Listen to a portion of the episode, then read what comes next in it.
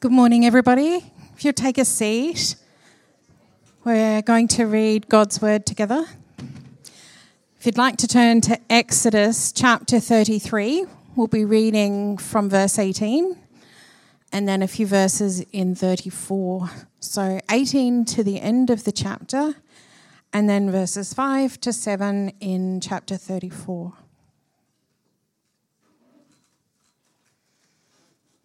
And it obviously will be on the screen behind me.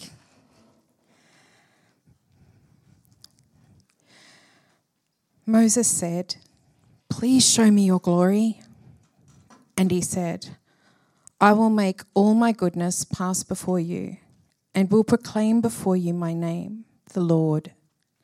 And I will be gracious to whom I will be gracious, and will show mercy on whom I show mercy. But he said, You cannot see my face, for man shall not see me and live.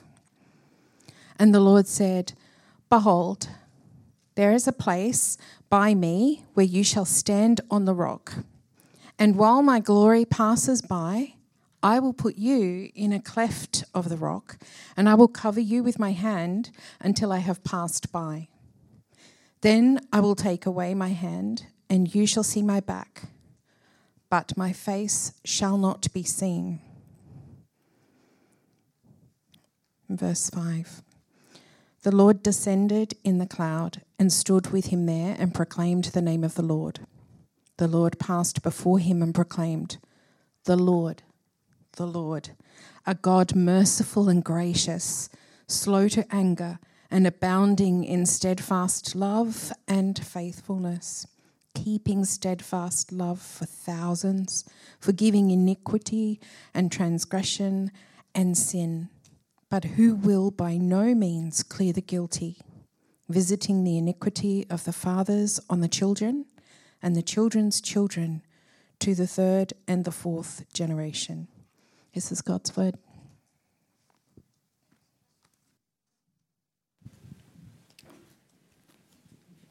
Hey, will you pray with me? Father, we thank you for your word. Thank you for the opportunity to come and to, to hear it.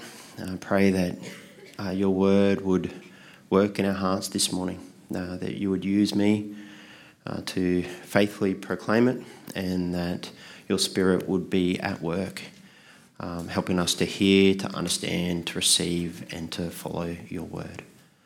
Uh, Father, we pray this in the name of Jesus. Amen. So, as a church, as we've said already, we are going through a series to start off this year um, called Compassion That Compels. And we really want to see the compassionate heart of our God and see how that changes everything for us. And it compels us to, to love Him and to love others. Last week we started off this series and we looked at the story that's known as the story of the prodigal son. Um, but what we saw in that story really was the, the wonderful, compassionate embrace of the Father. And that's God's embrace for us we saw that in Christ, God's posture towards us is not a pointed finger of condemnation, but it is open arms of compassion. And I hope you've been thinking about that this week if you were here last week and, and just been mindful in the challenges and, and hassles and things of everyday life and, and work, uh, that God is compassionate towards you. And we're going to con- continue and sort of look at a different aspect of God's compassion this morning. We're going to look how his compassion is glorious. Okay, and to do that, I firstly want to sort of introduce us by just getting us to think a little bit about glory and, and how we seek and search after glory, because I think that'll be helpful for us to then see what's so significant and wonderful about God's glory. So I want you to consider, and I've got some examples of, of times when you experience something glorious. So you might get a, a glimpse of glory when you see the stunning beauty of a sunset when you're coming home from a dreary day at work. Maybe in the awe of the starry heavens on a night when you can't sleep. I mean, I wouldn't be able to sleep with a stars like that anyway. A deeply moving story, a movie, or a song that touches something deep within your heart. The warmth of a smile when you're questioning the goodness of humanity. The words, I love you, when you're feeling unlovable. And the feeling of satisfaction from a job well done. Yeah. Uh, yeah, I did notice with that picture the job's actually not done yet.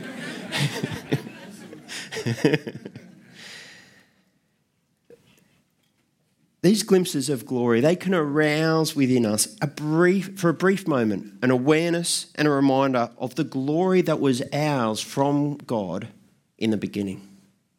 A glory that comes from being made in the image of God. Because we're made to be glorious. But it's a glory that we've lost. We lost it. Romans 1 says that we've exchanged the glory of God for lesser things. It goes on to say we worship and serve ourselves rather than God. In other words, we, we go through, we search life's internet to find the glory we've lost in different experiences, in, in different relationships, in different causes.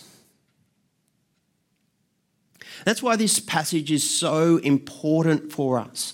It's a seminal passage in the Bible. It's, possibly one of the most quoted sort of passages in, in the whole of the scriptures um, because in it, Moses asked God to show him, to display his glory.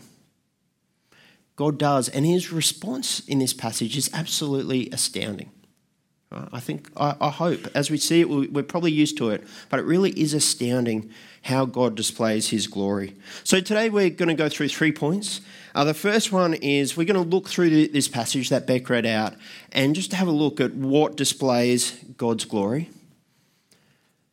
Then we're going to actually see that we can't see God's glory naturally. We see that in, in Moses in this story, how he had to be hidden because he, he couldn't sort of come face to face with God. That's caused a problem for us. So, in the third point, we're going to see how God actually shows his glory for us and he brings us into that. Okay, so let's start with going through the passage and what displays God's glory. In verse 18, Moses asks God, It's a good question. Can you show me your glory? And God responds there, I will make all of my goodness pass before you. It's actually a fascinating response, isn't it? That that God's going to pass before, show the glory, and it's going to be His goodness. And the goodness here is not merely a description of, of God, although it is what He is, um, good, but it also is, is what sort of flows out of God. Right? We can expect God to, to not only be good, but to, to show us His goodness. Right, it's interesting if you think of, of Genesis 1, that's the account where God created the heavens and the earth, He created everything. The, the rhythm throughout that, that chapter of the Bible is that God saw that it was good. Right? We often think that God is glorious in His greatness and His majesty and His power, and, and that's true. But what most displays God's glory and what He wants is to, to show and reveal His goodness. It's interesting, isn't it? Now, he goes on there in that passage to talk about his name and how he's displayed in his grace and mercy. I'm going to go down to the part that Beck read from verse 34 because it, it repeats those things, um, but it also explains a little bit more about God's goodness. Now, so the, the first passage in, in 33 is, is when God says, I, I will pass by you. This one in 34 is when God's actually passing by Moses. And I just want to take us through this description a little bit. It's really, really helpful. Um, firstly, God says his name, and he actually repeats it there the Lord, the Lord. Now, when you read in your Bibles the Lord in all capitals, that's standing for God's personal name that he gave his people. So it's, it's Yahweh. Uh, and it's, it's a name that he gave to show that he is a personal God uh, and that he is a faithful covenant keeping God. So his people were able to call him by this name. He's known as God Almighty, uh, but, but they, they were brought into a personal relationship with him, and this is the name that they were to use. And he, and he gives it to them in the context of that he is the God of, of the covenant, of the promises that he is going to keep with his people. And he goes on to, to explain that he is a God merciful and gracious. Now, that, that is used so often in the Bible that we can sort of get used to it. But I just want to pause and, and think of these two words that are used here to describe who our God is merciful and gracious. Mercy is to not give what is deserved uh, for the, the, the bad things that we've done. Right? So, so when we haven't been good, it is God would, would not give us what we deserve for our lack of goodness or our ungoodness. And grace is giving us good things that we don't deserve. So you see how they, they go together. Uh, on one hand, God's not giving us what we do deserve for our ungoodness, but He's actually giving us good things. Right? Uh, it goes on to say uh, that He is slow to anger and abounding in steadfast love and faithfulness. Uh, in Dane Ortlund, in, in the book Gentle and Lowly, he, he talks about how this phrase really shows that, that God is asymmetrical.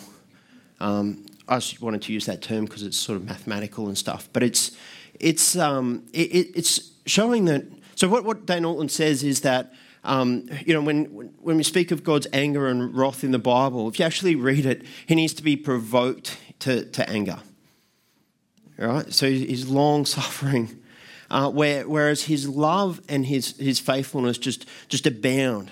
They, they come out of him. Right? It's not, we often think that those are sort of two equal things, but actually his tendency is asymmetric towards wanting to show love to um, do that. Now, his, his righteous anger, and we see this picked up again where there's going to be, uh, he doesn't clear the guilty. Um, that, is, that is actually God's goodness in that, in that a, a good God has to do something about evil. Right? He cannot he cannot let evil stand. Right? So so God is concerned. Sins cannot go un, unpunished. That is part of what God's goodness is. But you see how it's asymmetric in that He wants to shower us with His love and kindness and compassion. It says there that He, um, verse 7, um, forgiving iniquity and transgression and sin, but who will know me? Oh, sorry. Oh, start of verse 7. Keeping steadfast love for thousands. Okay? So, so there's a there's real asymmetry again between three and four generation and thousands. Now that that number thousands often this is translated thousand generations, uh, but that thousand as you see it in the Bible is is quite often used as sort of a complete number. So another place where it's used, um, we see that God owns the cattle on a thousand hills.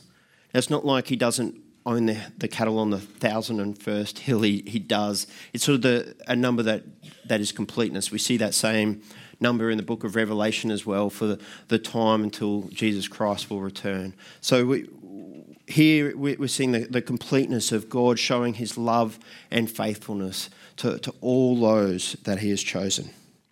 So, to summarize this, and I know we've sort of passed through it really quickly, but this passage here just wonderfully and beautifully shows that God's posture towards us is compassion and goodness, that that comes out of him naturally. That is who he is.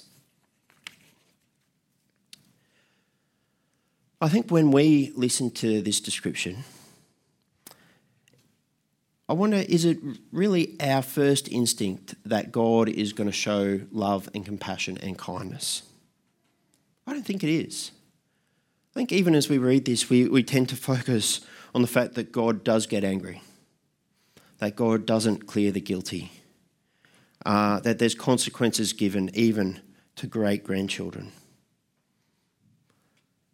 I think a big part of that is because we know deep down that there's judgment and condemnation that we deserve. We know that we have rebelled against the, the Almighty God. It's also the judgment and condemnation that Moses and the Israelites deserved. So, this passage in Exodus 33 if you, you read your Bibles, I invite you to, even if you've got them open, just, just before this happens, uh, the whole nation of Israel has sinned against God. Uh, you can see there the story of the golden calf, where they've exchanged God and, and bowed down and worshipped an idol. The judgment is deserved, but what we desperately need, and what we've seen in this description that God, God wants to display, is His goodness, His mercy, His grace, His forgiveness. So, you just see the problem here. And we see the problem in the text. Uh, in, in, the text, we see that we can't see God's glory. Right? Moses can't see it directly. We see that in verse, uh, verse number 20. I won't read the whole description, but in verse 20, God says to Moses, You cannot see my face, because man shall not see me and live. Do you see the, the, the problem here? Uh, that what we need, what, what we desire is to, to see and be in God's glory. Uh, but to, to see that directly, to see God directly, would mean death. There's examples in, in the Bible where just that happens. In fact, in my Bible reading plan this week goes up to Leviticus chapter 10, and two sons of Aaron, so the, the high priest, Moses' brother, two of his sons, uh, they, they try and enter into the, the holy place in the tabernacle in a way that, that isn't right, and they die. Right? Sinful humanity is, is unable to enter into the presence of the holy God. And the problem is, is that God is so good, and in light of that, we are so bad. Uh, sinful people cannot come into the presence of the Holy God. Uh, the, the whole context of, of this passage here, um, Moses has just given the designs of the tabernacle. That's the, the meeting place where God is going to be with his people. Uh, but, but the whole description is all around how God wants to be with his people, but his holiness means that, that for him to be directly with his people, they would die. Uh, so there's, there's all sorts of regulations and sacrificial system and so forth to enable a holy, pure, good God to live with a people who are anything but. And we think when we, we see that, hang on, if, if God's good and and we're sort of not getting to see and be a part of his glory directly, isn't he withholding something good from us? Well, he is. That's right. But the problem is that if we come directly into the presence of a holy God, we will die. Now, the, the best example I could think to, to share and explain this is actually from um, the concentration camps in World War II. Uh, many of you would be familiar with uh, in, in World War II. It was a terrible time in history, and, and many people were imprisoned uh, in concentration camps. And the conditions in the concentration camps were, were absolutely horrific. Uh, people were completely malnourished. Um, and it's just a, a tragedy of, of humans' sin and evilness against one another. Now, there's, there's one concentration camp, actually, is famous for the fact that it was the concentration camp where Anne Frank died. Now, it was liber- liberated early in 1945, and there were about 60,000 people that were, were liberated right, when the, the Allies went in. But tragically, 14,000 of them perished within days of being liberated.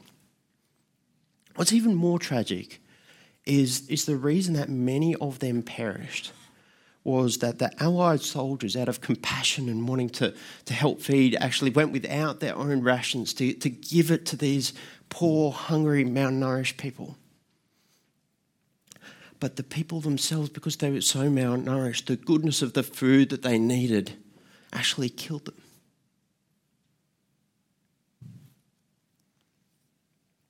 There's a quote there from the BBC report about it.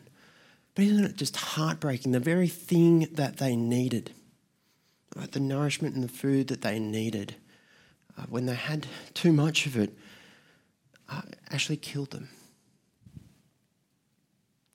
So, how does God, whose very heart is to, to pour out his goodness, to, to give us his goodness, how does he do that?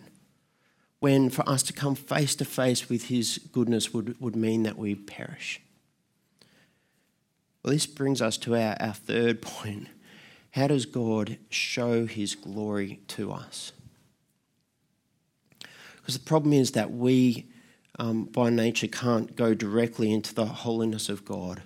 So God took on human flesh and came to dwell amongst us, to show us and lead us and bring us into his goodness and his compassion. I just want to show you a few passages from the, the New Testament that show how Jesus is the, the glory of God, revealing his goodness to us. In, in John chapter 1, verse 14, uh, it says, The Word became flesh. Now, the Word in John chapter 1 is talking about Jesus. He was God and he was with God in the beginning. Um, so he's the communication of the Word, the communication of God to us, to humanity. He became flesh and dwelt among us. Uh, in, the, in the Greek, that's, that's using the terminology of tabernacled among us. Right? So he's, he's God with us. And we have seen his glory. Glory as the only Son from the Father, full of grace and truth. So Jesus is the one that is, has come in human form to bring and demonstrate and show the glory of God and to bring us into it. And we see another example of this in John chapter 2, verse 11. So in this passage here, Jesus has just done a, a miracle. And, it says Jesus uh, did this miracle in Cana in Galilee and manifested his glory. And you read through the different miracles, the different things that Jesus does, the, the healing of the sick, the you know, recovering of sight to the blind, the casting out of demons and, and evil. As we see in all of these different miracles, his goodness is coming forth, right? As overcoming the, the sin and brokenness of, of the world. Right? Jesus is God's glory, bringing his goodness for us. Now, in John chapter 17, Jesus prays an amazing prayer. Uh, this is the night before he laid down his life. Uh, it says there in verse 1 Jesus had spoken these words. He lifted up his eyes to heaven and said, Father, the hour has come. Glorify your Son, that the Son may glorify you. Now, the hour there, all through John's Gospel, the hour is talking about when Jesus is going to die. All right, so, all leading up to Jesus going to lay down his life on the cross.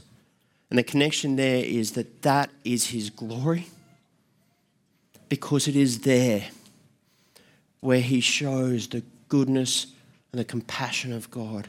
It's there where he takes the punishment that our sins deserve, where he takes the full anger and wrath of God, there's deserved punishment for sin. He takes that completely and he gives us and he clothes us in his righteousness and goodness. Now, this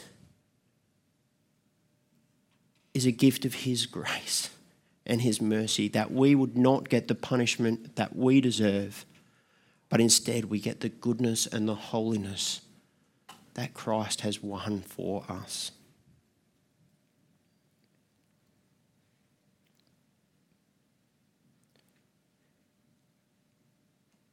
To bring us into His holiness Jesus stepped into our hopelessness. I just see how uh, this passage in, in Exodus, it, it declares that the glory of God is in his goodness. But it also shows us that there's a problem that all humanity faces, that, that we actually can't directly go into it. And so God Himself stepped into our hopelessness. He stepped into our sin. Uh, he stepped into to this world as human flesh to not only show his goodness, to not only bring it, but to give it to us so that we could forever be in his presence. There's two things that I just want to call you to,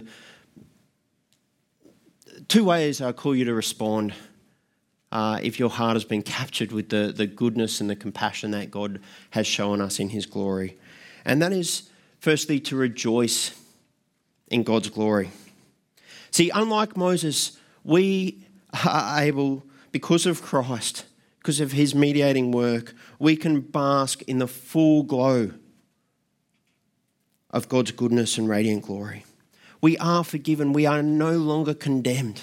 In fact, there is now, now no condemnation for those who are in Christ.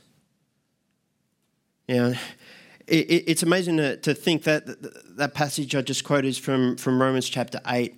In Romans chapter 7, Paul is, is talking about his wrestle as a Christian with sin. Um, but then he reminds himself, and, and I would encourage you to read all of Romans chapter 8 because he reminds himself that there's, he, there is no condemnation for those in Christ, that there is no love. We cannot be separated from the love of God in Jesus Christ. I think tragically, uh, many who have received Christ still sort of think that we can go in and out of proper relationship with Him. We can sort of do something bad and then, and then we're not in His love and compassion and we, we need to come back into it. That is not the case. We in Christ are in His compassion always.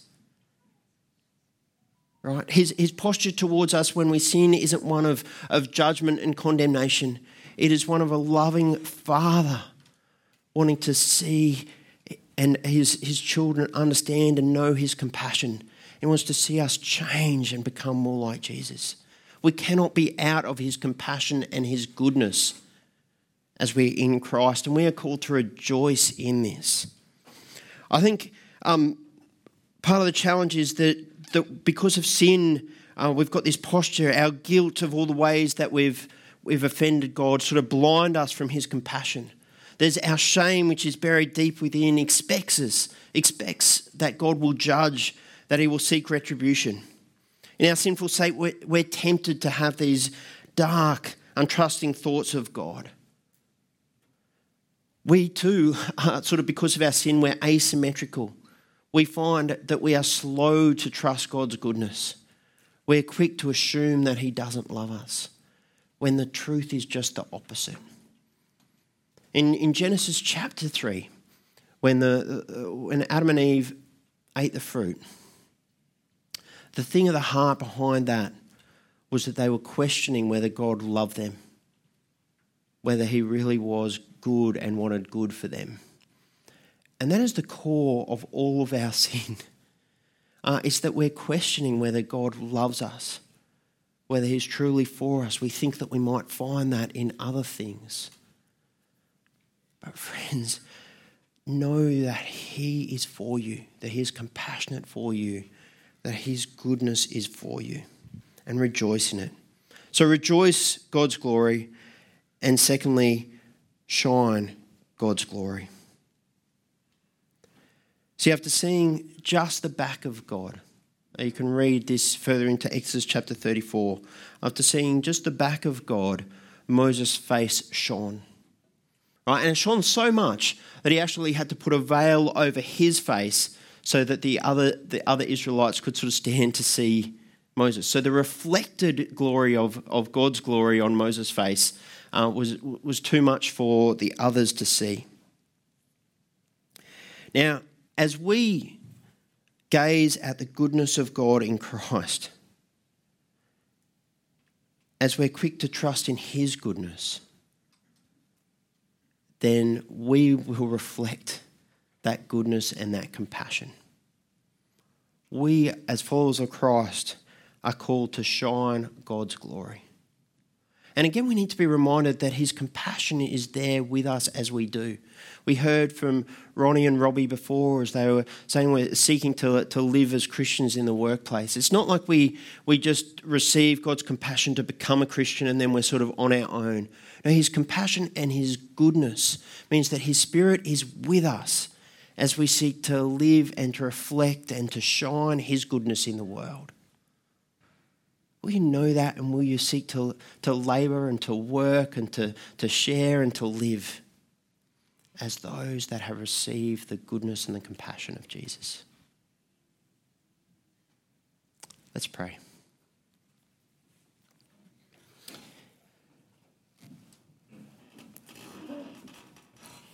Father, we it's pretty amazing uh, spending some time really thinking about the, the heart of your compassion for us. And, and Father, I'm, it's been so so good to be reminded again personally, and I, I pray that this is true for all of us that that you love us, that you are goodness, that your heart is for us. Father, I pray that you would remind us of this, that we would know that you are good. Father, I know that there are some here that are in hard and challenging circumstances. And it can be so tempting for us to question your goodness, to wonder what you're doing. Our Father, help us in the depths of our struggles with sin, our depths of our struggles with grief. Would you show us and remind us of your compassion? Father, would we be able to look to Jesus, full of glory, and know that your heart is one of compassion and goodness for us? And Father, I pray that we would rejoice in it. I pray that the goodness uh, that you give us in your Son uh, would flow through and out of us to those around us. Father, we pray this in Jesus' name.